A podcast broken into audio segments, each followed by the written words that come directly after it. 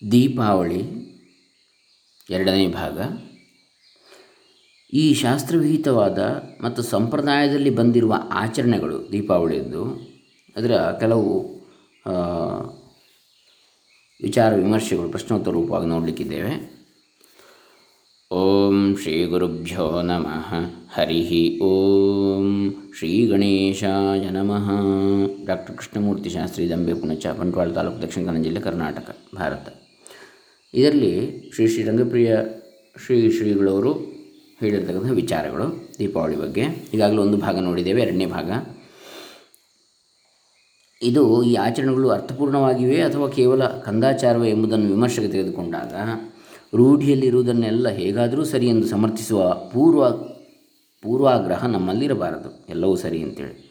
ಪುರಾಣಮಿತ್ಯೇವ ನ ಸಾಧು ಸರ್ವಂ, ನ ಚಾಪಿ ಕಾವ್ಯಂ ನವಮಿತ್ಯವದ್ಯಂ.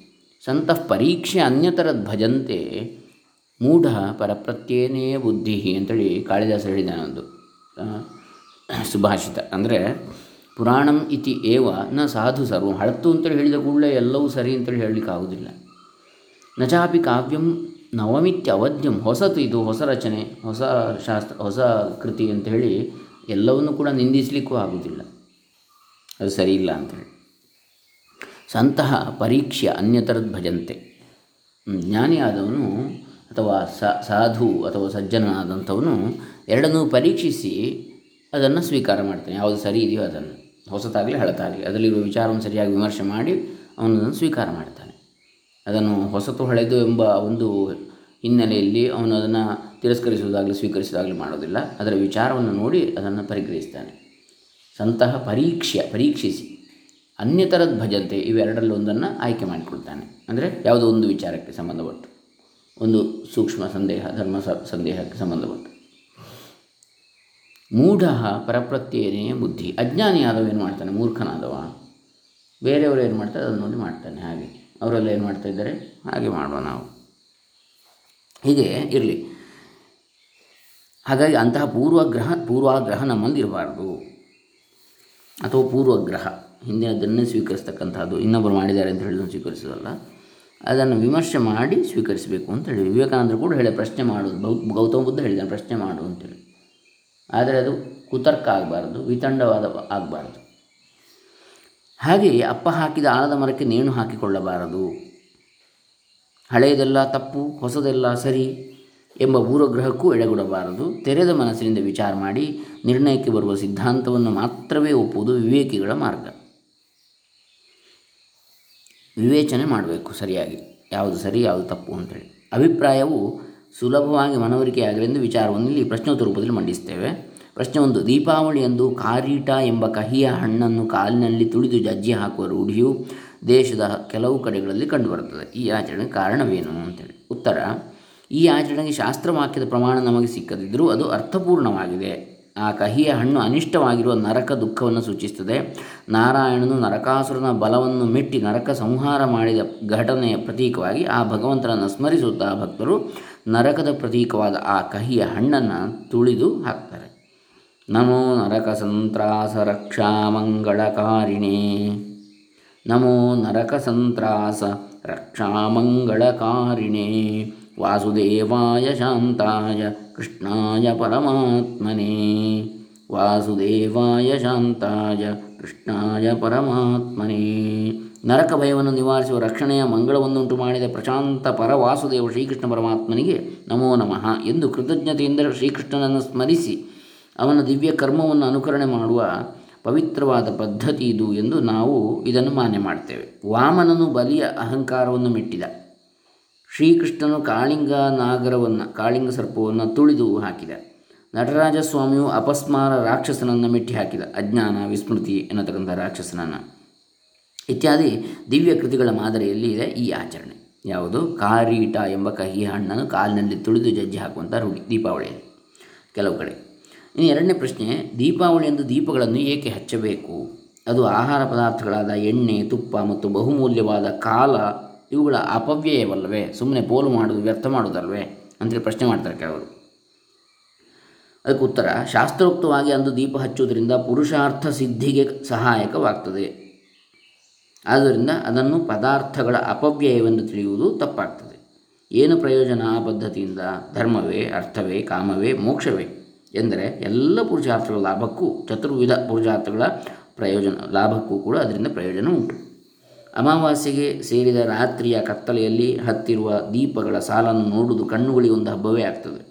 ಕತ್ತಲೆಯು ತೊಲಗಿ ಬೆಳಕಿನ ಆನಂದವನ್ನು ಅನುಭವಿಸ್ತೇವೆ ಪ್ರಕಾಶದ ಲೌಕಿಕವಾದ ಪ್ರಯೋಜನವನ್ನು ಪಡೆಯುತ್ತೇವೆ. ಇದು ಒಂದು. ದೀಪವನ್ನು ನಮ್ಮ ನಮ್ಮ ಮನೆಗಳ ಒಳಗೆ ಹಚ್ಚಿಡುವುದು ಮಾತ್ರವಲ್ಲದೆ ಮನೆಯ ಹೊರಗಡೆಯಲ್ಲಿ, ರಸ್ತೆಯ ಪಕ್ಕಗಳಲ್ಲಿಯೂ ಆಕಾಶ ದೀಪವಾಗಿ ಸ್ತಂಭಗಳ ಮೇಲೆ ಎತ್ತರವಾದ ಜಾಗದಲ್ಲಿಯೂ ಹಚ್ಚಿಸುವುದರಿಂದ ನಮಗೆ ಮಾತ್ರವಲ್ಲದೆ ದಾರಿ ಹೋಕರಿಗೂ ಸಹಾಯವಾಗ್ತದೆ. ದೀಪ ಪ್ರಕಾಶವು ಕಳ್ಳಕಾಕರು ಕಣ್ಣು ಬೇನೆ ಉಳ್ಳವರು ಸೊಳ್ಳೆ, ತಿಗಣೆ ಮುಂತಾದ ಕೀಟಗಳು ಗೂಬೆಯಂಥ ಹಕ್ಕಿಗಳು ಇವರುಗಳನ್ನು ಬಿಟ್ಟರೆ ಊರಿನವರಿಗೆಲ್ಲ ಉಪಯೋಗಕ್ಕೆ ಬರುವ ಮತ್ತು ನೇತ್ರಾನಂದಕರವಾದ ಪದಾರ್ಥವೇ ಆಗಿರುವುದರಿಂದ ಅದನ್ನು ಸಜ್ಜನರು ಸ್ವಾಗತಿಸುವುದರಲ್ಲಿ ಸಂದೇಹವಿಲ್ಲ. ನಿದ್ರೆಯ ತಮಸ್ಸಿಗೆ ಅಂಧಕಾರಕ್ಕೆ ಪ್ರವೇಶ ಮಾಡುವಾಗ ಅದು ಅನಿಷ್ಟವಾದರೂ ಎಚ್ಚರಿಕೆಯ ನಂತರ ಅದನ್ನು ಅವರೆಲ್ಲರೂ ಸ್ವಾಗತಿಸ್ತಾರೆ. ಈ ದೀಪಗಳ ಪರಂಪರೆ ಎಲ್ಲ ರಾತ್ರಿಗಳಲ್ಲೂ ಸ್ವಾಗತಾರ್ಹವಾದರೂ ಕೃಷ್ಣ ಪಕ್ಷದ ರಾತ್ರಿಯ ಕಗ್ಗತ್ತಲಿನಲ್ಲಿ ಅದಕ್ಕೆ ವಿಶೇಷವಾದ ಮಾನ್ಯತೆ ಉಂಟು. ಅಂದರೆ, ಆದರೆ ಅಂದು ಹಚ್ಚುವ ದೀಪಗಳು ಈ ಲೌಕಿಕ ಪ್ರಯೋಜನಗಳಿಗೆ ಮಾತ್ರವೇ ಸೀಮಿತವಾಗಿಲ್ಲ. ಹೊರಗಿನ ಕತ್ತಲೆ ತೊಲಗಿಸುವುದಷ್ಟೇ ಅವುಗಳು ಉಪಯೋಗವಾಗಿದ್ದರೆ ತುಪ್ಪದ ದೀಪಗಳನ್ನು ಹತ್ತಿಸುವುದು ಶ್ರೇಷ್ಠ. ಅದರಲ್ಲಿಯೂ ಹಸುವಿನ ತುಪ್ಪದಿಂದಲೇ ದೀಪ ಹತ್ತಿಸುವುದು ಮತ್ತೂ ಉತ್ತಮ. ಎಳ್ಳೆಣ್ಣೆಯ ದೀಪ ಹಚ್ಚುವುದರಿಂದ ಪೀಡಾ ಪರಿಹಾರ. ಕಣ್ಣು ಕೋರೈಸುವ ಮಹಾಪ್ರಕಾಶವನ್ನು ಉಂಟು ಮಾಡುವ ವಿದ್ಯುತ್ತಿನ ದೀಪಮಾಲೆಗಳಿರುವಾಗ ತುಂಬ ಕಡಿಮೆ ಬೆಳಕನ್ನು ಕೊಡುವ ಎಣ್ಣೆ, ತುಪ್ಪ, ಬತ್ತಿ ಇತ್ಯಾದಿ ಇಂಧನಗಳನ್ನು ಬಳಸಿ ಬರುವ ದೀಪಗಳು ಏಕೆ? ಪ್ರಶ್ನೆ ಬರ್ತದೆ ಈಗಿನ ಕಾಲದಲ್ಲಿ. ವೈಚಾರಿಕರಿಗೆ. ವಿದ್ಯುತ್ತಿನ ದೀಪಗಳು ಇಲ್ಲದಿದ್ದ ಸಮಯದಲ್ಲಿ ಅನಿವಾರ್ಯವಾಗಿದ್ದ ಎಣ್ಣೆ, ತುಪ್ಪಗಳ ದೀಪಗಳನ್ನು ವಿದ್ಯುತ್ ದೀಪಗಳ ಸೌಕರ್ಯ ಚೆನ್ನಾಗಿರುವ ಈ ಕಾಲದಲ್ಲಿ ಏಕೆ ಉಪಯೋಗಿಸಬೇಕು ಎಂಬ ಪ್ರಶ್ನೆಗಳು ಹೇಳ್ತವೆ ಆದರೆ ಪಾರಮಾರ್ಥಿಕವಾಗಿ ನೋಡಿದಾಗ ಜ್ಞಾನಿಗಳಿಂದ ನಿರ್ದಿಷ್ಟವಾಗಿರುವ ಈ ದೀಪಮಾಲೆಯು ಜ್ಯೋತಿಷಾಮಪಿ ತಜ್ಜ್ಯೋತಿಸ್ ತಮಸಃ ಪರಮುಚ್ಯತೆ. ಅದು ಜ್ಯೋತಿಗಳಿಗೂ ಜ್ಯೋತಿ ತಮಸ್ಸನ್ನು ದಾಟಿ ಹೊರಗೆ ಬೆಳಗುತ್ತಿರುವಂಥದ್ದು. ಹೃದಯ ಕಮಲ ಮಧ್ಯೆ ದೀಪವದ್ವೇದ ಸಾರಂ. ಹೃದಯ ಕಮಲ ಮಧ್ಯದಲ್ಲಿರುವ ದೀಪ ಸದೃಶವಾಗಿರುವ ವೇದಸಾರವಾದ ಪರಮಾತ್ಮ. ಅಂತರ್ಜ್ಯೋತಿ ಯಮಿನಾಮಂಜನಂ ಯೋಗದೃಷ್ಟೇ ಅನಿರ್ವಚನೀಯವಾದ ಯಮಿಗಳ, ಅಂದರೆ ಯಮನಿಯಮಾದಿ ಅನುಷ್ಠಾನ ಇರತಕ್ಕಂಥ ಯೋಗಿಗಳ ಒಳ ಬೆಳಕು ಯೋಗದೃಷ್ಟಿಗೆ ಅಂಜನ. ದೀಪಪ್ರಕಾಶ ಶರಣಾಗತಿ ದೀಪಿಕಾಖ್ಯಂ. ದೀಪಪ್ರಕಾಶನಾದ ಸ್ವಾಮಿಯಲ್ಲಿ ಶರಣಾಗತಿ ಮಾಡಿಸುವ ದೀಪಿಕಾಸ್ತುತಿ ಇದು ಎಂದು ಮುಂತಾಗಿ ಜ್ಞಾನಿಗಳು ಹೇಳಿರುವ ಪರಂಜ್ಯೋತಿಯಾದ ಪರಮಾತ್ಮನನ್ನು ಮತ್ತು ಆತನ ಅಂಶಗಳಾದ ದೇವತೆಗಳನ್ನು, ವಿದ್ಯಾದೀಪಗಳನ್ನು ಪ್ರತಿನಿಧಿಸುವ ದೀಪ ಪರಂಪರೆಯೇ ಆಗಿದೆ ಎಂಬ ತತ್ವವನ್ನು ಮನಗಾಣಬೇಕು. ಅದಕ್ಕೋಸ್ಕರವೇ ಮೊದಲು ದೇವರ ದೀಪವನ್ನು ಹತ್ತಿಸಿ, ಅನಂತರ ಉಳಿದ ದೀಪಗಳನ್ನು ಹಚ್ಚುತ್ತಾರೆ. ದೇವರು ಸ್ವಯಂ ಪ್ರಕಾಶ ಸ್ವರೂಪಿ. ಮೂರು ಲೋಕಗಳ ಕತ್ತಲೆಯನ್ನು ಹೋಗಲಾಡಿಸುವವನು. ಅವನಿಗೆ ದೀಪವನ್ನು ಹತ್ತಿಸುವುದು ವ್ಯರ್ಥವಲ್ಲವೇ? ಎಂದರೆ ದೇವರ ಕತ್ತಲೆಯನ್ನು ನೀಗಿಸುವುದಕ್ಕಾಗಿ ಅವನ ಮುಂದೆ ದೀಪ ಹತ್ತಿಸುವುದಲ್ಲ. ಅದು ಭಕ್ತಿಯಿಂದ ದೇವರಿಗೆ ಸಮರ್ಪಿಸುವ ಒಂದು ವಿಶೇಷವಾದ ಉಪಚಾರ. ನಮ್ಮ ಅಜ್ಞಾನವೆಂಬ ಕತ್ತಲೆಯನ್ನು ಹೋಗಲಾಡಿಸುವುದಕ್ಕೆ ಹಚ್ಚುವುದು ದೀಪವನ್ನು. ದೇವರಿಗೆ ಕತ್ತಲೆಯಿಲ್ಲ ಅಜ್ಞಾನವೂ ಇಲ್ಲ. ಅದಕ್ಕೆ ಭಕ್ತ್ಯಾ ದೀಪಂ ಪ್ರಯಚ್ಛಾಮಿ, ಭಕ್ತಿಯಿಂದ ಈ ದೀಪವನ್ನು ಸಮರ್ಪಿಸುತ್ತಿದ್ದೇನೆ ಎಂದು ಅರಿಕೆ ಮಾಡುವಂಥದ್ದು. ಇದಲ್ಲದೆ ಆ ದೀಪವು ಜ್ಯೋತಿರ್ಮಯನಾದ ಪರಮಾತ್ಮನ ಪ್ರತಿನಿಧಿಯೂ ಆಗ್ತದೆ. ಪರಮಾತ್ಮ ಪ್ರತ್ಯಕ್ಷ ಕಾಣದಿದ್ದರೂ ದೀಪವೇ ಪ್ರತ್ಯಕ್ಷ ಕಾಣುವ ಪರಮಾತ್ಮನ ಒಂದು ಪ್ರತಿನಿಧಿಯಾಗಿ ತೋರ್ತದೆ. ದೀಪ ಜ್ಯೋತಿರ್ನಮೋಸ್ತುತೆ ಎಂದು ಕೇವಲ ದೀಪಕ್ಕೂ ಕೈ ಮುಗಿಯುತ್ತೇವೆ, ದೀಪ ಪೂಜೆ ಮಾಡ್ತೇವೆ. ಯಾಕೆ? ಪರಮಾತ್ಮನ ಪ್ರತೀಕವಾಗಿ. ಯಾವುದೇ ದೀಪವನ್ನು ಹತ್ತಿಸುವಾಗಲೂ ಅದಕ್ಕೊಮ್ಮೆ ಕೈ ಜೋಡಿಸುವ ಸಂಪ್ರದಾಯವಿದೆ, ಕೈ ಮುಗಿಯುವ. ಆದರೆ ದೇವರನ್ನು ಪ್ರತಿನಿಧಿಸುವ ಯೋಗ್ಯತೆಯನ್ನು ಹೆಚ್ಚಿಸುವುದಕ್ಕಾಗಿ ದೀಪ ಜ್ಯೋತಿಯಲ್ಲಿ ಜ್ವಾಲೆಯ ಉದ್ದ ಅಂಗುಷ್ಠ ಪರ್ವದಷ್ಟಿರಬೇಕು ಅಂತ ಹೇಳ್ತಾರೆ. ನೋಡಿ, ದೇವರ ದೀಪದಲ್ಲಿ ಎಷ್ಟು ಅಂಗುಷ್ಠ ಪರ್ವ ಅಂದರೆ ಏನು? ಅಂಗುಷ್ಟ ಅಂದರೆ ಹೆಬ್ಬೆರಳು, ಅದರ ಗಂಟು. ಅಷ್ಟು ಎತ್ತರ ದೀಪ ಜ್ವಾಲೆ ಉರಿಬೇಕು, ಹೆಬ್ಬೆರಳ ತುದಿಯಿಂದ ಮಧ್ಯದ ಗಂಟಿನವರೆಗೆ ಅಂಗುಷ್ಟ ಪರ್ವ. ಮಲ್ಲಿಗೆಯ ಮುಗ್ಗಿನಂತಿರಬೇಕು ಆ ಜ್ವಾಲೆ. ಗೋಮೈಧಿಕ ರತ್ನದ ಬಣ್ಣ ಹೊಂದಿರಬೇಕು ಅಂದರೆ ಅದು ಆ ಬತ್ತಿ ಮತ್ತು ಎಣ್ಣೆಯ ಗುಣಮಟ್ಟ ಮತ್ತು ದೀಪದ ಗುಣಮಟ್ಟದ ಮೇಲೆ ಬರ್ತದೆ, ಆ ಜ್ವಾಲೆಯ ಬಣ್ಣ ಇತ್ಯಾದಿಗಳು. ಗೋಮೈಧಿಕ ರತ್ನದ ಬಣ್ಣ ಹೊಂದಿರಬೇಕು. ಎಣ್ಣೆ ಕೆಟ್ಟದಾಗಿದ್ದರೆ ಕಸ ಅಥವಾ ಕಲುಷಿತವಾಗಿದ್ದರೆ ಅದು ಆ ರೀತಿ ಉರಿಯುವುದಿಲ್ಲ. ಬೇರೆ ಬೇರೆ ಬಣ್ಣ ಬರ್ಬೋದು. ಬತ್ತಿಯು ಹಾಗೆ ಚೆನ್ನಾಗಿಲ್ಲದಿದ್ದರೆ ಬೇರೆ ಬೇರೆ ರೀತಿಯಲ್ಲಿ ಉರಿಯುತ್ತದೆ. ದೀಪವೂ ಕೂಡ ಹಾಗೆ, ದೀಪದ ಆಕಾರ, ಗಾತ್ರ ಇತ್ಯಾದಿಗಳು ಕೂಡ ಇದನ್ನೆಲ್ಲ ನಿರ್ಧರಿಸ್ತವೆ. ಅದು ಗಾಳಿಗೆ ಅಲುಗದೆ ನಿಶ್ಚಲವಾಗಿರಬೇಕು. ತ್ರಿಕೋಣಾಕಾರವಾದ ಗೂಡಿನಲ್ಲಿ ದೀಪವನ್ನು ಹಚ್ಚಿಡಬೇಕು. ಗೂಡು ದೀಪ ಅಂತ ಹೇಳ್ತಾರೆ ಈಗ. ಅದನ್ನು ಹತ್ತಿಸಲು ಬಳಸುವ ತುಪ್ಪ, ಎಣ್ಣೆಗಳಿಂದ ಆತ್ಮಧ್ಯಾನಕ್ಕೆ ಪೋಷಕವಾದ ವಾಸನೆ ಬರಬೇಕು. ಮನೋನುಕೂಲೆ, ನತು ಚಕ್ಷುಪೀಡನೆ ಎಂದು ಯೋಗಶಾಸ್ತ್ರವು ಹೇಳುವಂತೆ ಆ ದೀಪವು ಮನಸ್ಸಿಗೆ ಹಿತವಾಗಿರಬೇಕು, ಕಣ್ಣುಗಳಿಗೆ ಪೀಡೆಯನ್ನು ಉಂಟು ಮಾಡಬಾರದು. ಅಂದರೆ ಅತಿಯಾದ ಜ್ವಾಲೆಯೂ ಇರಬಾರದು. ಇತ್ಯಾದಿ ನಿಯಮಗಳನ್ನು ಶಾಸ್ತ್ರಗಳು ಹೇಳ್ತವೆ ಅಂತೇಳಿ ಶ್ರೀ ಶ್ರೀ ರಂಗಗುರುದೇವರು ಅಪ್ಪಣೆಗೊಳಿಸಿದ್ದಾರೆ ಅಂತೇಳಿ ಶ್ರೀ ಶ್ರೀ ರಂಗಪ್ರಿಯ ಶ್ರೀ ಶ್ರೀಗಳು ಹೇಳ್ತಾರೆ. ಇತ್ತೀಚೆಗೆ ಕೆಲವು ದೇವಾಲಯಗಳ ಗರ್ಭಗೃಹದಲ್ಲಿ ಅಥವಾ ಅದರ ದ್ವಾರದ ಬಳಿಯಲ್ಲಿ ಕಣ್ಣು ಕೋರೈಸುವ ಅಥವಾ ಕಣ್ಣುಗಳನ್ನು ಮುಚ್ಚಿ ತೆರೆದು ತೆರೆದು ಮುಚ್ಚುವಂತಹ ಆತಂಕ ಪರಂಪರೆಯನ್ನು ಉಂಟು ಮಾಡುವಂತಹ ವಿದ್ಯುತ್ತಿನ ದೀಪವನ್ನು ಹಚ್ಚುವುದು ಮೇಲ್ಕಂಡ ದೀಪತತ್ವದ ಬಗೆಗೆ ಮನಸ್ಸಿನಲ್ಲಿ ಕತ್ತಲೆ ತುಂಬಿರುವುದರ ಫಲವೇ ಆಗಿದೆ. ಹೀಗೆ ಶಾಸ್ತ್ರೀಯವಾಗಿ ಹಚ್ಚಲ್ಪಡುವುದರಿಂದ ಪರಮಾತ್ಮ ಧ್ಯಾನಕ್ಕೆ ಸಹಾಯ ಮಾಡಿ ಜನ್ಮ ಮೃತ್ಯುಗಳನ್ನು ದಾಟಿಸ್ತದೆ ಅದರ ದರ್ಶನವು ಪೀಡಾ ಪರಿಹಾರಕ, ಅಪಮೃತ್ಯುವನ್ನು ತೊಲಗಿಸ್ತದೆ ಮೃತ್ಯು ವಿನಾಶನೋ ದೀಪ ಗೌತಮ ಧರ್ಮಸೂತ್ರ ಕ್ರಿಯಾಕಾಂಡದಲ್ಲಿ ಬರ್ತದೆ. ಅದನ್ನು ಸರಿಯಾಗಿ ದಿಟ್ಟಿಸಿ ಧ್ಯಾನಿಸಿದರೆ ಅದಕ್ಕೆ ತ್ರಾಟಕ ಅಂತ ಹೇಳಿ ಹೆಸರು ಯೋಗದಲ್ಲಿ. ದೀಪ ಜ್ವಾಲೆಯನ್ನೇ ನೋಡುತ್ತಾ ಧ್ಯಾನ ಮಾಡತಕ್ಕಂಥದ್ದು ಏಕಾಗ್ರತೆಯಿಂದ. ಅಪಮೃತ್ಯುವನ್ನು ತರುವ ದುರ್ಭಾಗ್ಯದ ಕೇಂದ್ರಗಳು ಮುಚ್ಚುತ್ತವೆ ಆ ರೀತಿ ಮಾಡಿದರೆ. ಸೌಭಾಗ್ಯದ ಕೇಂದ್ರಗಳು ತೆರೆಯುತ್ತವೆ. ಎಲ್ಲಕ್ಕೂ ಮೇಲಾಗಿ ಸರ್ವ ಸಂತಾಪ ಪರಿಹಾರಕವಾದ ಪರಮಾತ್ಮ ದೀಪದ ಸಾಕ್ಷಾತ್ಕಾರಕ್ಕೆ ನೆರವಾಗ್ತದೆ. ಎಲ್ಲ ದೀಪಗಳ ಮೂಲಜ್ಯೋತಿಯಾದ ಪರಮಾತ್ಮ ಜ್ಯೋತಿಯನ್ನು ದರ್ಶನ ಮಾಡಲಿಕ್ಕೆ ಇದು ಸಾಕ್ಷಾತ್ಕಾರಕ್ಕೆ ಅನುಕೂಲವಾಗುವಂತಹ ಒಂದು ಸಾಧನ ಮೆಟ್ಟಿಲು. ಪರಮಾತ್ಮ ಪ್ರತಿನಿಧಿಯಾದ ಒಂದು ದೀಪವನ್ನು ದೇವರ ಸನ್ನಿಧಿಯಲ್ಲಿ ಮೊದಲು ಹತ್ತಿಸಬೇಕು ಹೊತ್ತಿಸಬೇಕು. ಅನಂತರ ಅದರಿಂದ ಮತ್ತೊಂದು ದೀಪ, ಅದರಿಂದ ಮಗದೊಂದು ದೀಪ, ಹೀಗೆ ನಾನಾ ದೀಪಗಳನ್ನು ಹತ್ತಿಸಬೇಕು. ಅಧ್ಯಾತ್ಮ ವಿದ್ಯೆಯ ದೀಪದಿಂದ ಇತರ ವಿದ್ಯಾದೀಪಗಳನ್ನು ಹತ್ತಿಸಿ ಮನೆಯ ಒಳಗೆ ಮತ್ತು ಹೊರಗೆ ಎಲ್ಲೆಲ್ಲಿಯೂ ದೀಪ ಪ್ರಕಾಶ ಹರಡುವಂತೆ ಮಾಡಬೇಕು. ನೋಡಿ, ಇದರ ಅರ್ಥ ಬೇರೆ ಈಗ. ಅಧ್ಯಾತ್ಮ ವಿದ್ಯೆ ಎಂಬಂತಹ ದೀಪ. ಪರಮಾತ್ಮ ಜ್ಯೋತಿಯದು. ಅದು ಅಂತಹ ದೀಪದಿಂದ, ಅದರ ಅರ್ಥ ಅಂತಹ ಜ್ಞಾನದ ಪ್ರಸಾರದಿಂದ ಇತರ ವಿದ್ಯಾದೀಪಗಳನ್ನು ಹತ್ತಿಸಿ ಎಲ್ಲರಿಗೂ ಆ ಅಧ್ಯಾತ್ಮ ದೀಪವನ್ನು ಎಲ್ಲರಿಗೂ, ಎಲ್ಲರಲ್ಲಿಯೂ ಬೆಳಗಬೇಕು ಅಂಥೇಳಿ ಮನೆಯ ಒಳಗೆ ಹೊರಗೆ ಎಲ್ಲೆಲ್ಲಿಯೂ ದೀಪ ಪ್ರಕಾಶ ಹರಡುವಂತೆ ಮಾಡಬೇಕು. ವಿಶ್ವವೆಲ್ಲವೂ ಜಲೇ ವಿಷ್ಣು ಸ್ಥಲೇ ವಿಷ್ಣು ವಿಷ್ಣು ಪರ್ವತಸ್ತೋಮಕೆ ಜ್ವಾಲಾಮಾಲಾಕುಲೇ ವಿಷ್ಣು, ಸರ್ವಂ ವಿಷ್ಣುಮಯಂ ಜಗತ್ ಎಂಬಂತೆ ಪರಮಾತ್ಮಯವೇ ಆಗಿದೆ ವಿಶ್ವವೆಲ್ಲವೂ ನೀರಿನಲ್ಲಿ ವಿಷ್ಣು, ಭೂಮಿಯಲ್ಲಿ ವಿಷ್ಣು, ಪರ್ವತ ತುದಿಗಳಲ್ಲಿ, ಗಿರಿ ಪರ್ವತಗಳಲ್ಲಿ, ಎಲ್ಲ ಕಡೆ ಗುಡ್ಡ ಬೆಟ್ಟಗಳಲ್ಲೆಲ್ಲೂ ವಿಷ್ಣು. ಜ್ವಾಲಾಮಾಲಾಕುಲೇ ವಿಷ್ಣು ಜ್ವಾಲಾಮಾಲೆಯಲ್ಲಿ, ಅಗ್ನಿಯಲ್ಲಿಯೇ ವಿಷ್ಣುವೆ. ಸರ್ವಂ ವಿಷ್ಣುಮಯಂ ಜಗತ್, ಪರಮಾತ್ಮ ಎಲ್ಲೆಲ್ಲಿಯೂ ಇದ್ದಾನೆ ಅಂತೇಳಿ. ಅಲ್ಲಿ ವಿಷ್ಣು ಅಂತ ಹೇಳುವಂಥ ಒಂದು ಇದಲ್ಲ. ಪರಮಾತ್ಮ ಅಂತ ಹೇಳ್ತಕ್ಕಂಥದ್ದು. ಸಕಲ ದೇವತೆಗಳ ದೇವ ಮೂಲ. ಸತ್ತಾ ಮಾತ್ರ ನಿರ್ವಿಶೇಷಂ ನಿರೇಹಂ, ಸತ್ವಂ ಸಾಕ್ಷಾತ್ ವಿಷ್ಣುರಧ್ಯಾತ್ಮ ದೀಪ ಎಂಬಂತೆ ಪರಮಾತ್ಮನೇ ಅಧ್ಯಾತ್ಮ ದೀಪ ಅವನಿಂದ ಅವನ ವಿಭೂತಿಗಳಾದ ದೇವತೆಗಳು, ವಿದ್ಯೆಗಳು ಪ್ರಕಾಶಗೊಂಡು ವಿಶ್ವವೆಲ್ಲ ವಿದ್ಯಾಮಯವಾಗಿದೆ ಎಂಬ ಭಾವನೆಯನ್ನು ಸ್ಪಷ್ಟಪಡಿಸಲು ಈ ನಾನಾ ದೀಪಗಳನ್ನು ಹತ್ತಿಸುವ ಪದ್ಧತಿಯನ್ನು ಜ್ಞಾನಿಗಳು ರೂಢಿಯಲ್ಲಿ ತಂದರು. ರೂಢಿಗೆ ವಿಶ್ವವಿಜ್ಞಾನ ಮಂದಿರೇ ದೀಪಮಾಲಾ ಸಹಸ್ರಂ ಉದ್ದೀಪಯಾಮ ಎಂಬ ಶ್ರೀರಂಗ ಸರಸ್ವತಿಯನ್ನು ಇದನ್ನು ಎಂಬ ಶ್ರೀರಂಗ ಸರಸ್ವತಿಯನ್ನು ಇದು ನೆನಪಿಸ್ತದೆ. ಪ್ರಶ್ನೆ ಮೂರು ಆಕಾಶ ದೀಪವನ್ನು ದೀಪಾವಳಿಯ ಮಾಸದಲ್ಲಿ ಹತ್ತಿಸಬೇಕು ಎಂಬ ಶಾಸ್ತ್ರವಿಧಿಗೆ ಏನು ಕಾರಣ?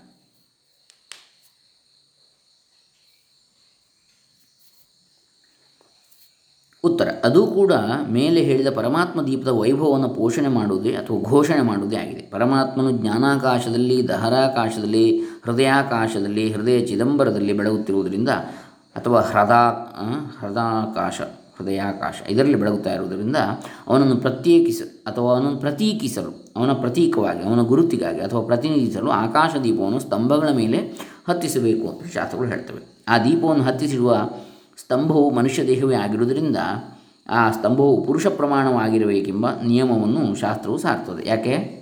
ಮನುಷ್ಯನೊಳಗೆ ಪರಮಾತ್ಮ ಬೆಳಗತಕ್ಕಂಥದ್ದು, ಆತ್ಮಸ್ವರೂಪಿಯಾಗಿ. ಹಾಗಾಗಿ ಆ ಸ್ತಂಭ ಕೂಡ ಮನುಷ್ಯನಷ್ಟೇ ಎತ್ತರ ಇರಬೇಕು ಅಂತ ಹೇಳ್ತಾರೆ. ಆ ಸ್ತಂಭದಲ್ಲಿ ದೀಪವನ್ನು ಹತ್ತಿಸಿಡುವ ಗೂಡು ಎಂಟು ದಳಗಳಿಂದ ಕೂಡಿರಬೇಕು, ಎಂಟು ದ್ವಾರಗಳ ಮೂಲಕ ದೀಪಗಳ ಪ್ರಕಾಶ ಬರಬೇಕು. ಮಧ್ಯದಲ್ಲಿ ಕರ್ಣಿಕಾಸ್ಥಾನದಲ್ಲಿ ಕೇಂದ್ರ ದೀಪವು ಇಡಲ್ಪಡಬೇಕು ಎಂಬಿತ್ಯಾದಿ ನಿಯಮಗಳು ಮೇಲ್ಕಂಡ ತತ್ವವನ್ನೇ ಸ್ಪಷ್ಟಪಡಿಸ್ತದೆ. ಹೃದಯದ ಎಂಟು ದಳಗಳ ಪದ್ಮ, ಅನಾಹತ ಚಕ್ರದ ಎಂಟು ಅರಗಳು. ಮತ್ತು ಅದರ ಕರ್ಣಿಕಾಸ್ಥಾನದಲ್ಲಿ ಧ್ಯಾನಿಸಲ್ಪಡಬೇಕಾದ ಭಗವನ್ ಮೂರ್ತಿಯ ಧ್ಯಾನ. ಇವುಗಳು ಯೋಗಶಾಸ್ತ್ರದಲ್ಲಿ ಪ್ರಸಿದ್ಧವಾಗಿವೆ. ಅಷ್ಟದಳಗಳಿಂದ ಕೂಡಿದ ಅಷ್ಟಾಕ್ಷರ ಮಂತ್ರದಿಂದ ಈ ಮಂತ್ರದ ಒಂದೊಂದು ಅಕ್ಷರವು ಒಂದೊಂದು ದಳಕ್ಕೆ ಸಂಬಂಧಪಟ್ಟಿರ್ತದೆ. ಓಂ ನ ಮೋ ನ ರ ಯ ನ ಯ ಪ್ರತಿಪಾದಿಸಲ್ಪಡ್ತಕ್ಕಂಥ ಈ ಅಷ್ಟಾಕ್ಷರ ಮಂತ್ರದಿಂದ ಪ್ರತಿಪಾದಿಸಲ್ಪಡುವ ಪರಮಾತ್ಮನಾದ ನರಕಾಂತಕ ನಾರಾಯಣನನ್ನು ತಾನೇ ನರಕ ಚತುರ್ದಶಿ ಎಂದು ವಿಶೇಷವಾಗಿ ಧ್ಯಾನಿಸಿ ಪೂಜಿಸಬೇಕಾಗಿರುವುದು. ಧ್ಯಾಯಂತಿಯೇ ವಿಷ್ಣು ವಿಷ್ಣುವನಂತಮವ್ಯಯಂ ಹೃತ್ಪದ್ಮ ಹೃತ್ಪದ್ಮ ಮಧ್ಯೆ ಸತತಂ ವ್ಯವಸ್ಥಿತಂ. ಅಂಥೇಳಿ ಪ್ರಶ್ನೆ ನಾಲ್ಕು. ವಿಷ್ಣು ಶಿವ ಮುಂತಾದ ಪರದೇವತೆಗಳಿಗೆ ಮಾತ್ರವೇ ದೀಪವು ಪ್ರಿಯವಾಗಿದೆಯೇ? ಅಂತೇಳಿ ಪ್ರಶ್ನೆ ಬರ್ತದೆ. ಉತ್ತರ. ದೀಪವನ್ನು ಎಲ್ಲ ದೇವತೆಗಳು ಪ್ರೀತಿಸ್ತಾರೆ ಏಕೆಂದರೆ ಎಲ್ಲ ದೇವತೆಗಳು ಜ್ಯೋತಿರ್ಮಯರೇ ಆಗಿದ್ದಾರೆ. ದೇವ ಎನ್ನುವ ಕ್ರಿಯಾಪದ, ಒಂದು, ಆ, ಕ್ರಿಯಾಪದ ಮೂಲ ಧಾತು ದಿವು ಕ್ರೀಡಾಯಾಮ್ ದಿವು ಕಾಂತವು, ದಿವು ದೀಪ್ತವು. ಬೆಳಗುವಿಕೆ ಅದರ ಅರ್ಥ ದೇವ ಎನ್ನುವ ಶಬ್ದಕ್ಕೆ. ಹಾಗಿರುವಾಗ ಸ್ವಯಂ ಪ್ರಕಾಶ ಸ್ವರೂಪರಾದಂಥ ದೇವತೆಗಳು ಎಲ್, ದೀಪವನ್ನು ಪ್ರೀತಿಸ್ತಾರೆ ಯಾಕಂದರೆ ಇನ್ನೊಂದನ್ನು, ತನ್ನಂತೆ ಇರುವುದನ್ನು ಪ್ರೀತಿಸ್ತಾರೆ ಬೆಳಕನ್ನು. ತಾವು ಬೆಳಕು, ಇನ್ನೊಂದು ಬೆಳಕನ್ನು ಅವರು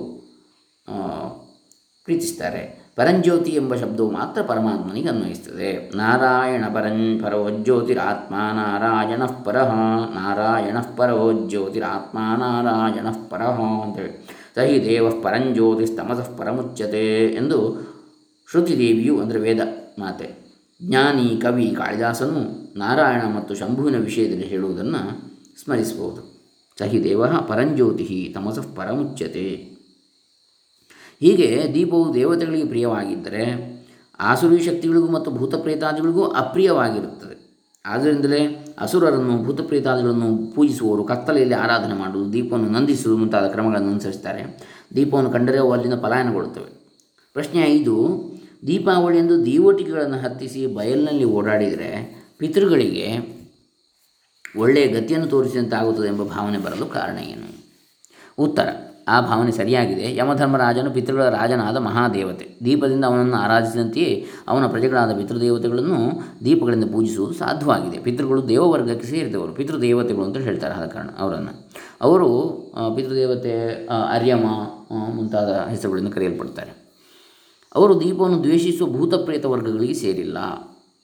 ಸದ್ಗತಿಯನ್ನು ಪಡೆಯದೇ ಇರುವ ನರಕವಾಸಿಗಳಿಗೂ ದೀಪದರ್ಶನವು ಪ್ರಿಯವಾದುದು. ಅವರಿಗೆ ಜ್ಯೋತಿರ್ಮಯವಾದ ಲೋಕಗಳು ಸಿಕ್ಕಲಿ. ಲೋಕಸ್ಯ ದ್ವಾರ ದ್ವಾರಮರ್ಚಿಮತ್ ಪವಿತ್ರಂ ಜ್ಯೋತಿಷ್ಮತ್ ಭ್ರಾಜಮಾನಂ ಮಹಸ್ವತ್. ಇದು ಉತ್ತಮ ಲೋಕಗಳಿಗೆ ದ್ವಾರ, ಪ್ರಕಾಶವುಳ್ಳದ್ದು, ಪವಿತ್ರವಾದದ್ದು ಜ್ಯೋತಿಯುಳ್ಳದ್ದಾಗಿ ಬೆಳಗುತ್ತಿದೆ. ಮಹಾಮಹಿಮೆಯುಳ್ಳದ್ದು ಎಂಬ ಶ್ರುತಿಯ ಅರ್ಥವನ್ನು ಅನುಸಂಧಾನ ಮಾಡುತ್ತಾ ಜ್ಞಾನಿಗಳು ಮತ್ತು ಶ್ರದ್ಧಾವಂತರು ತೋರಿಸುವ ದೀವಟಿಕೆಗಳ ದರ್ಶನವು ಮೃತರಿಗೆ ಒಳ್ಳೆಯ ಲೋಕಗಳ ದಾರಿಗೆ ದೀಪವಾಗ್ತದೆ ಎಂಬ ಅಭಿಪ್ರಾಯ ಸಾಧುವೇ ಆಗಿದೆ ಇನ್ನು ಆರನೇ ಪ್ರಶ್ನೆ ದೀಪಗಳಿಂದ ಆರತಿಯನ್ನು ದೇವರಿಗೆ ಮಾಡಬೇಕೇ ಅಥವಾ ಮನುಷ್ಯರಿಗೂ ಪ್ರಾಣಿಗಳಿಗೂ ಮಾಡಬಹುದೇ? ಉತ್ತರ. ದೀಪವು ಪರಮಾತ್ಮ ದೀಪದ ಪ್ರತಿನಿಧಿ ಎಂದು ಭಾವಿಸಿ ದೇವನಿಗೆ ಅದರಿಂದ ನೀರಾಜನವನ್ನು ಮಾಡಿದರೆ ಅದು ದೇವರಿಗೆ ಉಪಚಾರವಾಗ್ತದೆ. ನಮ್ಮ ಪಾಪಗಳ ಪರಿಹಾರವಾಗ್ತದೆ.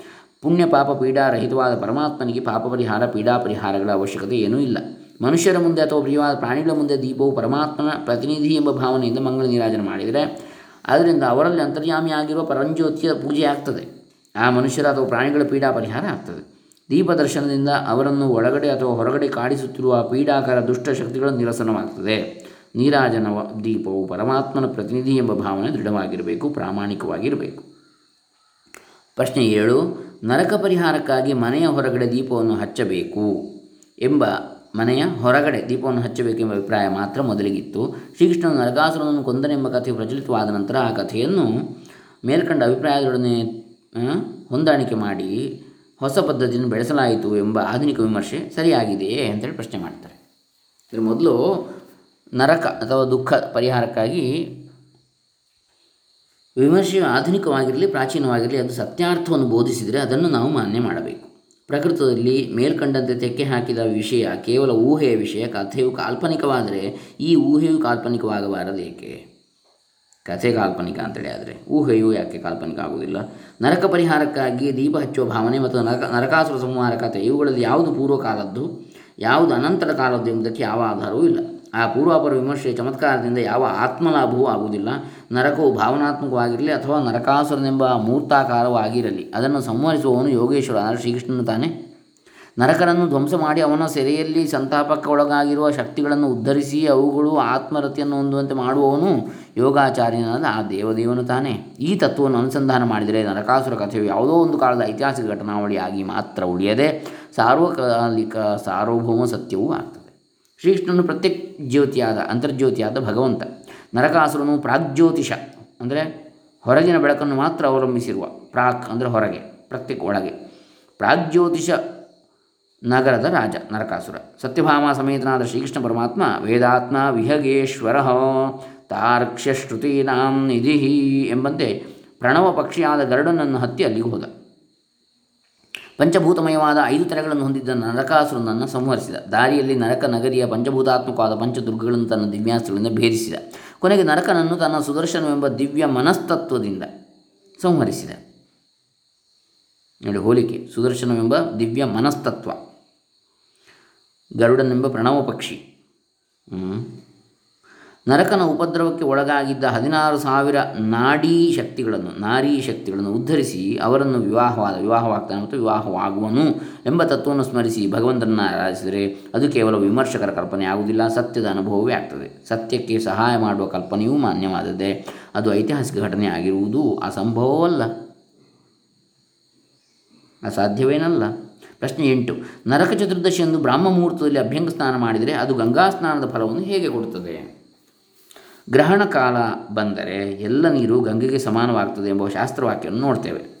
ಗಂಗೆಯಲ್ಲಿ ಯಾವ ಪಾಪ ವಿಕಾರಗಳನ್ನು ಪರಿಹಾರ ಮಾಡುವ ಮತ್ತು ಶಾಂತಿಯನ್ನು ನೀಡುವ ಶಕ್ತಿ ಉಂಟೋ, ಆ ಶಕ್ತಿಯು ಗ್ರಹಣ ಸಮಯದಲ್ಲಿ ಪ್ರಕೃತಿಯ ಸನ್ನಿವೇಶ ಬಲದಿಂದ ಎಲ್ಲ ನೀರಿನಲ್ಲಿಯೂ ಉಂಟಾಗುತ್ತದೆ ಎಂಬುದನ್ನು ಶ್ರೀ ಗುರುದೇವರು ನಮಗೆ ಪ್ರಯೋಗ ವಿಜ್ಞಾನದಿಂದ ಸಿದ್ಧಪಡಿಸಿದ್ದಾರೆ ಅಂತೇಳಿ ಶ್ರೀ ಶ್ರೀರಂಗಪ್ರಿಯ ಶ್ರೀ ಶ್ರೀಗಳು ಹೇಳ್ತಾರೆ. ನಾಡಿ ವಿಜ್ಞಾನಗಳು ಇದು ಚೆನ್ನಾಗಿ ಚೆನ್ನಾಗಿ ಅರ್ಥವಾಗ್ತದೆ. ಕೃಷ್ಣ ಪಕ್ಷದ ಎಲ್ಲ ಚತುರ್ದಶಿ ತಿಥಿಗಳಲ್ಲೂ ಶಿವಶಕ್ತಿ ಯೋಗಕ್ಕೆ ಪೋಷಕವಾದ ಪ್ರಕೃತಿ ಧರ್ಮ ಇರುತ್ತದೆ ಇದು ನರಕ ಚತುರ್ದಶಿ ಎಂದು ಕರೆಯಲ್ಪಡುವ ಪರ್ವಕಾಲವಾದ ಕೃಷ್ಣ ಚತುರ್ದಶಿ ಎಂದು ವಿಶೇಷವಾಗಿರುತ್ತದೆ.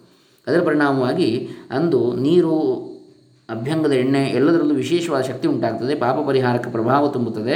ಶ್ರೀಕೃಷ್ಣನು ನರಕಾಸುರನನ್ನು ಸಂಹಾರ ಮಾಡಿದ ಕಥೆಯ ತತ್ವವನ್ನು ಅನುಸಂಧಾನ ಮಾಡಿ, ಇದು ನರಕ ವಿಜಯದ ಆನಂದೋತ್ಸವ ಎಂಬ ಭಾವನೆಯಿಂದ ಅಂದು ಆಗ ಅಭ್ಯಂಗ ಸ್ನಾನ ಮಾಡಿದರೆ ಅದು ಜ್ಞಾನಗಂಗಾ ಸ್ನಾನದ ಫಲವನ್ನು ಖಂಡಿತವಾಗಿಯೂ ಉಂಟು ಮಾಡುತ್ತದೆ ಈ ನರಕ ವಿಜಯದ ಕೊಂಡಾಟ ಸನ್ಯಾಸಿಗಳಿಗೂ ಪ್ರಿಯವಾದದ್ದೇ. ಆದ್ದರಿಂದ ಅಂದು ಯತಿಗಳೂ ಕೂಡ ಅಭ್ಯಂಗ ಸ್ನಾನ ಮಾಡಿ ಗಂಗಾ ಸ್ನಾನದ ಫಲವನ್ನು ಪಡೆಯಬೇಕೆಂದು ಶಾಸ್ತ್ರವಿಧಿ ಇದೆ ಅಂತೇಳಿ ಹೇಳ್ತಾರೆ.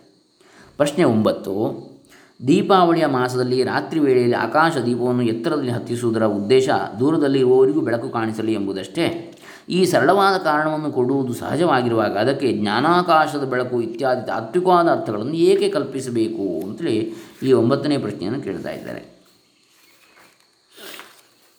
ಅದಕ್ಕೆ ಉತ್ತರ ಅರ್ಥಗಳನ್ನು ಕಲ್ಪಿಸುವುದೇ ತಪ್ಪು. ಹಾಗೆ ಮಾಡಿದರೆ ಅದು ತನ್ನ ಮೂಗಿನ ನೇರಕ್ಕೆ ಮಾಡಿದ ವ್ಯಾಖ್ಯಾನ ಆಗ್ತದೆ. ವಿಷಯದಲ್ಲಿರುವ ಸಹಜವಾದ ಅರ್ಥವನ್ನು ನಾವು ಅಂತೆಯೇ ಗ್ರಹಿಸಬೇಕು. ಪ್ರಕೃತದಲ್ಲಿ ಆಕಾಶ ದೀಪಕ್ಕೆ ಮೇಲೆ ಹೇಳಿದ ಉದ್ದೇಶವಷ್ಟೇ ಆಗಿದ್ದರೆ ಆ ದೀಪದ ಬಗೆಗೆ ಶಾಸ್ತ್ರೀಯವಾದ ವಿಶೇಷ ವಿಧಿಗಳು ಬೇಕಾಗಿರಲಿಲ್ಲ. ಆ ವಿಧಿಗಳು ಯಾವುವೆಂದರೆ ಆಕಾಶ ದೀಪದ ಕಂಬವನ್ನು ಮನೆಗೆ ಹತ್ತಿರದಲ್ಲೇ ನೆಡಬೇಕು. ಆ ಕಂಬವು ಯಜ್ಞಸ್ತಂಭದ ಆಕಾರದಿಂದ ಕೂಡಿರಬೇಕು. ಮುತ್ತುಗ, ಅರಳಿ, ಕಗ್ಗಲಿ, ಬನ್ನಿ ಮುಂತಾದ ಯಜ್ಞ ಸಂಬಂಧವಾದ ಮರದ ಕಂಬವೇ ಅದು ಆಗಿರಬೇಕು. ಅದರ ತಲೆಯ ಜಾಗದಲ್ಲಿ ಎರಡೆರಡು ಕೈಗಳಷ್ಟು ಉದ್ದ ಇರುವ ನಾಲ್ಕು ಪಟ್ಟಿಗಳಿಂದ ಎಂಟು ದಳಗಳ ಆಕಾರ ಬರುವ ದೀಪಯಂತ್ರವನ್ನು ಸ್ಥಾಪಿಸಬೇಕು, ನಿರ್ಮಿಸಬೇಕು. ಎಂಟು ದಿಕ್ಕುಗಳಲ್ಲಿಯೂ ಛಿದ್ರಗಳ ಮೂಲಕ ಪ್ರಕಾಶ ಹೊರಹೊಮ್ಮುವಂತೆ ಅದರಲ್ಲಿ ದೀಪಗಳನ್ನು ಇರಿಸಬೇಕು. ಮಧ್ಯದಲ್ಲಿ ಕರ್ಣಿಕಾಸ್ಥಾನದಲ್ಲಿ ಹೆಚ್ಚು ಪ್ರಕಾಶವುಳ್ಳ ಮುಖ್ಯ ದೀಪವನ್ನು ಇಟ್ಟಿರಬೇಕು ಆ ಎಂಟು ದೀಪಗಳನ್ನು ಧರ್ಮನಿಗೆ, ಹರನಿಗೆ, ಭೂದೇವತೆಗೆ, ದಾಮೋದರನಿಗೆ, ಧರ್ಮರಾಜನಿಗೆ, ಪ್ರಜಾಪತಿಗಳಿಗೆ ಶ್ರೇಷ್ಠರಾದ ಪಿತೃದೇವತೆಗಳಿಗೆ ಮತ್ತು ಕತ್ತಲೆಯಲ್ಲಿ ಮಿಡುಗಾಡುತ್ತಿರುವ ಪ್ರೇತಗಳಿಗೆ ಎಂದು ಸಮರ್ಪಿಸಬೇಕು. ಎಂಟು. ಉಯ್ಯಾಲೆಯೊಡನೆ ಈ ದೀಪವನ್ನು ಕಾರ್ತಿಕ ಮಾಸದಲ್ಲಿ ನಿನಗೆ ಸಮರ್ಪಿಸುತ್ತಿದ್ದೇನೆ. ಬ್ರಹ್ಮಸ್ವರೂಪಿಯಾದ ಅನಂತನಿಗೆ ನಮಸ್ಕಾರ ಎಂಬ ಅರ್ಥದ ಮಂತ್ರದಿಂದ ದಾಮೋದರನಿಗೆ ಮುಖ್ಯ ದೀಪವನ್ನು ಸಮರ್ಪಿಸಬೇಕು ಎಂಬುದು ಆ ವಿಧಿ. ಎಂಟು ದಿಕ್ಕುಗಳಲ್ಲಿ ಎಂಟು ದೀಪಗಳು ಧರ್ಮನಿಗೆ, ಹರನಿಗೆ, ಭೂದೇವತೆಗೆ, ದಾಮೋದರನಿಗೆ, ಧರ್ಮರಾಜನಿಗೆ, ಪ್ರಜಾಪತಿಗಳಿಗೆ ಶ್ರೇಷ್ಠರಾದ ಪಿತೃದೇವತೆಗಳಿಗೆ ಮತ್ತು ಕಗ್ಗತ್ತಲೆಯಲ್ಲಿ ಮಿಡುಕಾಡುತ್ತಿರುವ ಪ್ರೇತಗಳಿಗೆ ಅಂತೇಳಿ ಈಗ ದಿವಾಕರೇ ಅಸ್ತಾಚಲಮೌಲಿಭೂತೆ ಗೃಹಾದ ದೂರೇ ಪುರುಷ ಪ್ರಮಾಣಂ ಯೂಪಾಕೃತಿಂ ಯಜ್ಞವೃಕ್ಷದಾರುಮಾರೋಪ್ಯ ಭೂಮಾವತತಸ್ಯ ಮೂರ್ಧ್ನಿ ಯವಾಂಗುಲಚ್ಛಿದ್ರಯುತಾಸ್ತು ಮಧ್ಯೆ ದ್ವಿಹಸ್ತ ದೀರ್ಘಾ ಅಥ पट्टिकास्तु कृत्वा चतस्रोष्टदलाकृतिस्तु याभिर्भवयेदष्टदिशानुसारी तत्कर्णिकायान्तु महाप्रकाशो दीपः प्रदेजो दलगास्तथाक्षौ। तथाक्ष्वौ। निवेद्य धर्माय हराय भूम्यै दामोदरायाप्यथ धर्मराज्ञे प्रजापतिस्त्वथ। ಸತ್ಪಿತೃಭ್ಯ ಪ್ರೇತೇಭ್ಯ ಏವಾತತಮಸ್ತಿಥೇಭ್ಯ ದಾಮೋದರಾಯ ನಮೋ ಅನಂತಾಯ ವೇಧಸೆ ಇತಿ ಮಂತ್ರೇಣ ದಾಮೋದರಾಯ ನಿವೇದಯೇತ್ ಎಂದು ಆದಿತ್ಯ ಪುರಾಣ ಹೇಳ್ತದೆ. ಈ ಎಲ್ಲ ವಿವರಣೆಗಳನ್ನು ಗಮನಿಸಿದಾಗ ಅದು ತಾತ್ವಿಕವಾದ ಜ್ಞಾನಾಕಾಶ ದೀಪದ ಪ್ರತಿನಿಧಿಯೇ ಎಂಬುದು ಸ್ಪಷ್ಟವಾಗುತ್ತದೆ ಪುರುಷನೇ ಜ್ಞಾನಸ್ತಂಭವಾಗಿರುವುದರಿಂದ ಪುರುಷ ಸ್ತ್ರೀ ಅನ್ನೋ ಆ ಭೇದದಲ್ಲೆಲ್ಲ ಪುರುಷ ಅಂದರೆ ಮನುಷ್ಯ ಅಂಥೇಳಿ ಅಥವಾ ಯಾವುದೇ ಒಂದು ಜೀವ ಅದರೊಳಗಿರುವಂಥ ಪರಮಾತ್ಮ. ಹೀಗೆ. ಪುರುಷನೇ ಜ್ಞಾನಸ್ತಂಭವಾಗಿರೋದ್ರಿಂದ ಆ ಕಂಬವು ಪುರುಷ ಪ್ರಮಾಣವಾಗಿರಬೇಕೆಂಬ ವಿಧಿ ಇದೆ. ಅದು ಜ್ಞಾನಯಜ್ಞ ರೂಪವಾಗಿರುವುದರಿಂದ ಕಂಬವು ಯಾಜ್ಞೀಯ ವೃಕ್ಷಗಳಿಂದಲೇ ನಿರ್ಮಿಸಬೇಕು ನಿರ್ಮಿತವಾಗಿರಬೇಕು ಎನ್ನತಕ್ಕಂಥ ನಿಯಮವನ್ನು ಹೇಳಿದೆ. ಇಲ್ಲಿ ಹೇಳಿರುವ ಆಕಾಶವು ಜ್ಞಾನಾಕಾಶ. ಅಷ್ಟದಳಗಳು ಅನಾಹತ ಚಕ್ರ ಮತ್ತು ಅಷ್ಟಾಕ್ಷರ ಮಹಾಮಂತ್ರದ ವರ್ಣದಳಗಳ ರೂಪವಾಗಿದೆ. ಮುಖ್ಯ ದೀಪವು ಅಧ್ಯಾತ್ಮ ದೀಪವಾಗಿ, ಆಧ್ಯಾತ್ಮ ದೀಪವಾಗಿ, ಸತ್ವಂ ಸಾಕ್ಷಾತ್ ವಿಷ್ಣುರ ಅಧ್ಯಾತ್ಮ ದೀಪ ಎಂದು ಶ್ರೀಮದ್ ಭಾಗವತ ಸ್ತೋತ್ರ ಮಾಡಿರುವ ನಾರಾಯಣ ಪರಂಜ್ಯೋತಿಯ ಪ್ರತಿನಿಧಿಯೇ ಆಗಿದೆ. ಏಳು ದೀಪಗಳು ಆತನ ದಿವ್ಯ ಪರಿವಾರ ದೇವತೆಗಳಾಗಿರುವ ಧರ್ಮಾದಿಗಳಿಗೆ. ಧರ್ಮ, ಹರ, ಭೂದೇವತೆ, ದಾ, ದಾಮೋದರ, ಧರ್ಮರಾಜ ಅಲ್ಲಿ ದಾಮೋದರ, ವಿಷ್ಣುವೇ ಆಯಿತು. ನಾರಾಯಣ, ಆಮೇಲೆ ಧರ್ಮರಾಜ, ಪ್ರಜಾಪತಿ, ಆಮೇಲೆ ಪಿತೃದೇವತೆಗಳು ಮತ್ತು ಪ್ರೇತಗಳು ಅಂಥೇಳಿ. ಕೊನೆಯದು ಕತ್ತಲೆಯಲ್ಲಿ ತೊಡನಾಡುತ್ತಾ ಲೋಕಸ್ಯ ದ್ವಾರ ಮರ್ಚಿಮತ್ ಪವಿತ್ರಂ ಎಂದು ಶ್ರುತಿ ಕೊಂಡಾಡುವ ಜ್ಯೋತಿರ್ಮಯವಾದ ಲೋಕಗಳಿಗೆ ಹೋಗಲು ಜ್ಯೋತಿರ್ಮಯವಾದ ದಾರಿಯನ್ನು ಬಯಸುತ್ತಿರುವ ಪ್ರೇತಗಳಿಗಾಗಿ ಅಭಿಪ್ರಾಯವು ಸಹಜವಾಗಿ ಮೂಡುತ್ತದೆ. ಆದ್ದರಿಂದ ನಾವು ಮೂರನೇ ಪ್ರಶ್ನೆಗೆ ಕೊಟ್ಟಿರುವ ತಾತ್ವಿಕವಾದ ಉತ್ತರವು ಅತ್ಯಂತ ಸಹಜವಾಗಿದೆ. ಅದರಲ್ಲಿ ಉತ್ಪ್ರೇಕ್ಷೆಯ ಗಂಧವಿಲ್ಲ ಆದರೆ ಮೇಲ್ಕಂಡ ಮಂತ್ರತಂತ್ರಗಳು ಅರ್ಥಜ್ಞಾನದೊಡನೆ ಅನುಷ್ಠಿಸಲ್ಪಟ್ಟರೆ ಮಾತ್ರವೇ ಉದ್ದಿಷ್ಟವಾದ ತಾತ್ವಿಕವಾದ ಫಲ ಸಿದ್ಧಿಸುತ್ತದೆ. ಇಲ್ಲದಿದ್ದರೆ ಅಂದರೆ ಕೇವಲ ಯಾಂತ್ರಿಕವಾಗಿ ಆಚರಿಸಲ್ಪಟ್ಟರೆ ಅಲ್ಪವಾದ ಫಲ ದೊರೆಯುತ್ತದೆ ಅಂತ ಹೇಳ್ತಾರೆ. ಅದಕ್ಕೆ ಅರ್ಥಜ್ಞಾನ ಅತ್ಯಂತ ಮುಖ್ಯ ಎಲ್ಲದಕ್ಕೂ. ಅದಕ್ಕಾಗಿ ನಾವು ಅರ್ಥವನ್ನು ತಿಳಿಯೋದಕ್ಕೆ ಪ್ರಯತ್ನಿಸಬೇಕು ಅಂತೇಳಿ ಕೇವಲ ಪಾರಾಯಣದಿಂದ ಫಲ ಕಡಿಮೆ. ಹಾಗಾಗಿ ಅರ್ಥಾನುಸಂಧಾನವೇ ಸ್ವಾಧ್ಯಾಯ. ಅದರ ಫಲ ಹೆಚ್ಚು. ಬರಿಯ ಪಾರಾಯಣದಿಂದ. ಮೂಲ ಪಾರಾಯಣಕ್ಕಿಂತಲೂ ಅರ್ಥಸಹಿತವಾದಂತಹ ಅಧ್ಯಯನ ಶ್ರೇಷ್ಠ. ಪ್ರಶ್ನೆ ಹತ್ತು. ಜೂಜು, ಬೇಟೆ ಮುಂತಾದವು ಮಹಾವ್ಯಸನಗಳು. ಅವುಗಳಲ್ಲಿ ಮುಳುಗಿದವ ನಳಮಹಾರಾಜ ಪಾಂಡು, ಧರ್ಮರಾಜ ಪರೀಕ್ಷಿತ್ ವಿಪತ್ತಿಗೊಳಗಾಗ್ತಾನೆ ಎಂದು ದೃಷ್ಟಾಂತ ಸಹಿತವಾಗಿ ಶಾಸ್ತ್ರಗಳು ಉಪದೇಶ ಮಾಡುತ್ತವೆ. ಹೀಗಿರುವಾಗ ನಿಷಿದ್ಧವಾದ ಪಗಡೆಯಾಟದ ಜೂಜನ್ನು ಆ ಪುಣ್ಯ ದಿನದಲ್ಲಿ ಆಡಬೇಕೆಂದು ಪುರಾಣಗಳು ಏಕೆ ವಿಧಿಸ್ತವೆ ತಸ್ಮಾತ್ ದ್ಯೂತಂ ಪ್ರಕರ್ತವ್ಯಂ ಪ್ರಭಾತೆ ತತ್ರ ಮಾನವೈ. ಮನುಷ್ಯರು ಪಗಡೆ ಆಡುವುದರಲ್ಲಿ ಜಗನ್ಮಾತಾ ಪಿತೃಗಳಾದ ಪಾರ್ವತಿ ಪರಮೇಶ್ವರರೇ ಅಂದು ಜೂಜಾಡಿದರು. ಜೂಜಿನಲ್ಲಿ ಪಾರ್ವತಿ ಗೆದ್ದಳು ಎಂದು ಪುರಾಣಗಳು ಹೇಳುವುದು ನಗೆಪಾಟಲಿನ ವಿಷಯವಲ್ವೇ ತಮ್ಮ ದುಷ್ಟ ವ್ಯಸನಗಳನ್ನು ದೇವರಿಗೂ ಆರೋಪಿಸುವುದು ಸರಿಯೇ. ಕಾರ್ತಿಕೇ ಶುಕ್ಲಪಕ್ಷೇತು ಪ್ರಥಮೇ ಹನಿ ಸತ್ಯವಾನ್. ಜಿತಶ್ಚ ಶಂಕರಶ್ಚಾತ್ರ ಜಯಂ ಲೇಭೇ ಚ ಪಾರ್ವತಿ ಅಂತೇಳಿ ಬ್ರಹ್ಮಪುರಾಣ ಹೇಳ್ತದೆ. ಇದಕ್ಕೆ ಉತ್ತರ ಏನು ಹೇಳ್ತಾರೆ? ವಿನೋದಕ್ಕಾಗಿ ಪಗಡೆ ಆಡುವ ಆಟ ಆಡುವುದರಲ್ಲಿ ದೋಷವೇನೂ ಇಲ್ಲ. ಅದರಲ್ಲಿಯೂ ಸಂತೋಷದ ಹಬ್ಬದಲ್ಲಿ ಪಗಡೆ ಆಟದ ವಿನೋದದ ಸುಖವನ್ನು ಬಂಧು ಮಿತ್ರರು ಅನುಭವಿಸುವುದರಲ್ಲಿ ಯಾವ ಪಾಪವೂ ಇಲ್ಲ. ಆದರೆ ಆಟವು ಮಿತಿಯನ್ನು ಮೀರಿ ಸಂಪತ್ತು, ಮಾನ, ಮರ್ಯಾದೆಗಳನ್ನು ಕಳೆದುಕೊಳ್ಳುವ ಜೂಜಿನ ರೂಪವನ್ನು ತಾಳಿದಾಗ ಅದು ಭಯಂಕರವಾಗ್ತದೆ. ಹಾಗೆ ಎಲ್ಲೇ ಮೀರದಂತೆ ಆ ಶುಭ ದಿನದಲ್ಲಿ ಆಟವನ್ನು ಆಡಬಹುದು. ಮನುಷ್ಯರು ವಿನೋದಕ್ಕಾಗಿ ಪಡೆಯ ಪಗಡೆ ಆಟ ಆಡಬಹುದು ಆದರೆ ಜಗನ್ಮಾತಾ ಪಿತೃಗಳಾದ ಪಾರ್ವತಿ ಪರಮೇಶ್ವರಿಗೂ ಈ ಲೌಕಿಕವಾದ ಕ್ರೀಡೆಯ ವ್ಯಾಮೋಹವನ್ನು ಅಂಟಿಸಬಹುದೇ ಎಂದರೆ ಅವರಿಗೆ ಯಾವ ವ್ಯಾಮೋಹವೂ ಇಲ್ಲ. ಅವರು ಅವಾಪ್ತ ಸಮಸ್ತ ಕಾಮರು. ಎಲ್ಲ ಕಾಮನೆಯನ್ನು ಪಡೆದುಕೊಂಡವರು ಪರಮಾನಂದದಲ್ಲಿ ರಮಿಸುವವರು ಆದರೆ ನಾವು ಆಟವನ್ನು ಆಡುವಾಗ ಇದು ನಮ್ಮ ಆಟವಲ್ಲ, ದೇವರು ಆಡುವ ಆಟ ಎಂದು ನಾವು ಅವರನ್ನು ಸ್ಮರಿಸಿದರೆ ನಮಗೆ ಶ್ರೇಯಸ್ಸು ಉಂಟಾಗ್ತದೆ. ದೇವರ ಆಟ ಬಲ್ಲವರಾರು. ಇದಲ್ಲದೆ ಜಗನ್ಮಾತಾ ಪಿತೃಗಳು ಆಡುತ್ತಿರುವಾಗ ಸಂಜೀವಿತವಾದ ಪಗಡೆ ಆಟವು ತಾತ್ವಿಕವಾದ ಅರ್ಥವುಳ್ಳದ್ದು. ತ್ರಿಗುಣಾತ್ಮಕವಾದ ಪಗಡೆಯ ಹಾಸಿನ ಮೇಲೆ ಅವರು ಪಗಡೆ ಆಟ ಆಡ್ತಾರೆ. ಸಂಸಾರದಲ್ಲಿರುವ ಬಗೆ ಬಗೆಯ ತ್ರಿಗುಣಾತ್ಮಕ ಅಂದರೆ ಸತ್ವರಜತಮ. ಸಂಸಾರದಲ್ಲಿರುವ ಬಗೆ ಬಗೆಯ ಜೀವಗಳು ಆ ಆಟದಲ್ಲಿ ಬಳಸಲ್ಪಡುವ ಕಾಯಿಗಳು. ನಾವೆಲ್ಲರೂ ಪುಣ್ಯ ಪಾಪ ರೂಪವಾದ ಜೀವಿಗಳ ಕರ್ಮಗಳು, ಪಗಡೆಯ ದಾಳಗಳು, ಜಗತ್ತಿನ ತಾಯಿ ತಂದೆಗಳು ಆ ದಾಳಗಳನ್ನು ಎಸೆಯುತ್ತಾ ಆಟವಾಡ್ತಾರೆ. ಕಾಯಿಗಳನ್ನು ಆ ದಾಳಗಳು ಸೂಚಿಸುವ ಲೆಕ್ಕಕ್ಕೆ ತಕ್ಕಂತೆ ಕುಶಲತೆಯನ್ನು ನಡೆಸ್ತಾರೆ. ಕೆಲವು ಕಾಯಿಗಳು ಹೊಡೆಯಲ್ಪಟ್ಟು ಮತ್ತೆ ನೆಡಲ್ಪಡ್ತವೆ ಅಂದರೆ ಮೃತ್ಯುವಶವಾಗಿ ಮತ್ತೆ ಜನ್ಮ ಪಡೀತವೆ. ಕೊನೆಗೆ ಎಲ್ಲ ಕಾಯಿಗಳು ಹಣ್ಣಾಗಬೇಕು. ಕೆಲವು ಶೀಘ್ರವಾಗಿ ಹಣ್ಣಾಗ್ತವೆ, ಕೆಲವು ನಿಧಾನವಾಗಿ ಹಣ್ಣಾಗ್ತವೆ, ಮೋಕ್ಷ ಪಡೀತವೆ. ಇಂತಹ ದಿವ್ಯವಾದ ಆಟವನ್ನು ನಿಮ್ಮ ಲೀಲಾ ವಿಭೂತಿಯಲ್ಲಿ ನೀವು ಆಡುತ್ತಿದ್ದೀರಿ. ನಮ್ಮ ಕಾಯಿಗಳು ಶೀಘ್ರವಾಗಿ ಹಣ್ಣಾಗುವಂತೆ ಅನುಗ್ರಹಿಸಿರಿ ಎಂದು ಅವರನ್ನು ಪ್ರಾರ್ಥಿಸಿ ಅವರ ಪವಿತ್ರ ಸ್ಮರಣೆಯೊಡನೆ ಆಟವಾಡುವ ದಿವ್ಯ ಭಾವವು ಈ ಶಾಸ್ತ್ರವಿಹಿತವಾದ ಆಟದಲ್ಲಿ ಅಡಕವಾಗಿದೆ ಅಂತೇಳಿ ಬಹಳ ಮಾರ್ಮಿಕವಾಗಿ ಮನಮುಟ್ಟುವಂತೆ ಹೃದಯವಾಗಿ, ಮನೋಹರವಾಗಿ ವರ್ಣನೆ ಮಾಡ್ತಾರೆ, ವಿವರಿಸ್ತಾರೆ. ಶ್ರೀ ಶ್ರೀ ರಂಗಪ್ರಿಯ ಶ್ರೀಗಳು. ಪಶ್ಯಂತೇಷು ಶ್ರುತಿಷು ಪರಿತಃ ಸಾರ್ಧಂ ಮಧ್ಯೆ ಕೃತ್ಯ ತ್ರಿಗುಣಫಲಕಂ ನಿರ್ಮಿತಸ್ಥಾನಭೇದಂ ವಿಶ್ವಾಧೀಶ ಪ್ರಣಯಿನಿ ಸದಾ ವಿಭ್ರಮದ್ಯೂತವೃತ್ತೌ ಬದ್ಧಾ ಜೀವಾ ದಧತಿ ಯುವಯೋರಕ್ಷರ ಅಕ್ಷ ಯುವಯೋರಕ್ಷಸಾರ ಪ್ರಚಾರ ವೇದಗಳು ದಿವ್ಯ ಸೂರ್ಯಗಳೊಡನೆ ಅಂದರೆ ದಿವ್ಯ ಜ್ಞಾನಿಗಳೊಡನೆ, ನೀವಿಬ್ಬರೂ ಆಡುವ ಈ ದಿವ್ಯವಾದ ಪಗಡೆ ಆಟವನ್ನು ನೋಡುತ್ತಿರ್ತವೆ. ಬೇರೆ ಬೇರೆ ಸ್ಥಾನಗಳುಳ್ಳ ತ್ರಿಗುಣಾತ್ಮಕವಾದ ಪಗಡೆಯ ಹಾಸಿನ ಹಲಗೆಯನ್ನು ಮಧ್ಯದಲ್ಲಿಟ್ಟು ನೀವಿಬ್ಬರು ವಿಲಾಸದ ಆಟವನ್ನು ಆಡ್ತಾ ಇದ್ದೀರಿ. ಓ ಜಗನ್ಮಾತೆಯೇ, ನಿಮ್ಮ ಈ ಪಗಡೆ ವಿಲಾಸದಲ್ಲಿ ಸಂಸಾರದಲ್ಲಿ ಸಿಕ್ಕಿರುವ ಜೀವಿಗಳೆಲ್ಲ ದಾಳಕಾಯಿಗಳ ಪ್ರಯೋಗಕ್ಕೆ ವಿಷಯವಾಗ್ತಾರೆ ಎಂಬ ಶ್ರೀ ಸ್ತುತಿ ವಚನವನ್ನು ಇಲ್ಲಿ ಸ್ಮರಿಸಬಹುದು. ಬಲಿಪಾಡ್ಯಮಿಯ ದಿವಸ ಆಡಿದ ಪಗಡಿ ಆಟದಲ್ಲಿ ಪಾರ್ವತಿಗೆ ಗೆಲುವಾಯಿತು. ಆದ್ದರಿಂದ ಅಂದು ಪ್ರಾತಃ ಕಾಲ ಜೂಜಿನಲ್ಲಿ ಗೆದ್ದವರಿಗೆ ವರ್ಷಪೂರ್ತಿ ಜಯವಾಗುತ್ತದೆ ಎಂಬ ಪುರಾಣ ವಾಕ್ಯಕ್ಕೆ ತಾತ್ಪರ್ಯ ಏನು? ತಥೋಹಂ ಶಂಕರೋ ದುಃಖಿ ಗೌರಿ ನಿತ್ಯ ಸುಘೋಷಿತ ತಸ್ಮಾದ್ಯೂತಂ ಪ್ರಕರ್ತವ್ಯಂ ಪ್ರಭಾತೆ ತತ್ರ ಮಾನವೈ, ತಸ್ಮಿನ್ ಜ್ಯೋತೆ ಜಯೋ ತಸ್ಯ ಸಂವತ್ಸರ ಶುಭ. ಎಂದರೆ ಶಿವಶಕ್ತಿಗಳ ಭಕ್ತ ರಕ್ಷಣಾ ವಿಲಾಸದಲ್ಲಿ ಜ್ಞಾನಸಿದ್ಧಿಯನ್ನು ಅನುಗ್ರಹಿಸುವ ಶಿವ, ಲೌಕಿಕ ಸಿದ್ಧಿಗಳನ್ನು ದಯಪಾಲಿಸುವ ಶಕ್ತಿ. ಆದುದರಿಂದ ಬಲಿಪಾಡ್ಯಮೆ ಪ್ರಾತಃ ಕಾಲದ ಆಟದಲ್ಲಿ ಜಯವಾದರೆ ಲೌಕಿಕ ಸಿದ್ಧಿಗಳ ದೃಷ್ಟಿಯಿಂದ ಅದು ಶುಭ ಸೂಚನೆ ಎಂಬ ಅಭಿಪ್ರಾಯವನ್ನು ಆ ಪುರಾಣ ವಾಕ್ಯ ಸೂಚಿಸುತ್ತದೆ.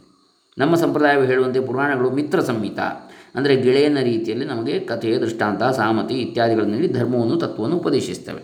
ವೇದ ಪ್ರಭು ಸಂಹಿತ, ಕಾವ್ಯಗಳು ಕಾಂತ ಸಂಹಿತ.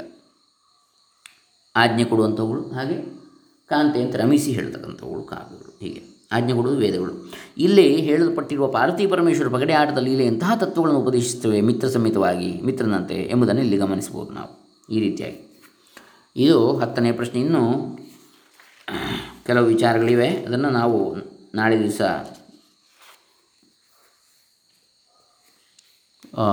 ಬಹುಶಃ ಇವತ್ತೇ ನೋಡಿದರೆ ಒಳ್ಳೆಯದು ಯಾಕಂದರೆ ದೀಪಾವಳಿ ಕಳೆದ ನಂತರ ದೀಪಾವಳಿ ಬಗ್ಗೆ ನೋಡಿದರೆ ಪ್ರಯೋಜನ ಇಲ್ಲ. ಇರಲಿ. ಪ್ರಶ್ನೆ ಹನ್ನೊಂದು ಏನು ಹೇಳ್ತಾರೆ ಅದನ್ನು ನಾವು ಇನ್ನೊಂದು ಮುಂದಿನ ಕಂತು ಅದರಲ್ಲಿ ನೋಡೋಣ ಮೂರನೇ ಕಂತಿನಲ್ಲಿ. ಹರೇ ರಾಮ. ಶ್ರೀರಂಗಪ್ರಿಯಾರ್ಪಿತಮಸ್ತು. ಓಂ ತತ್ಸತ್.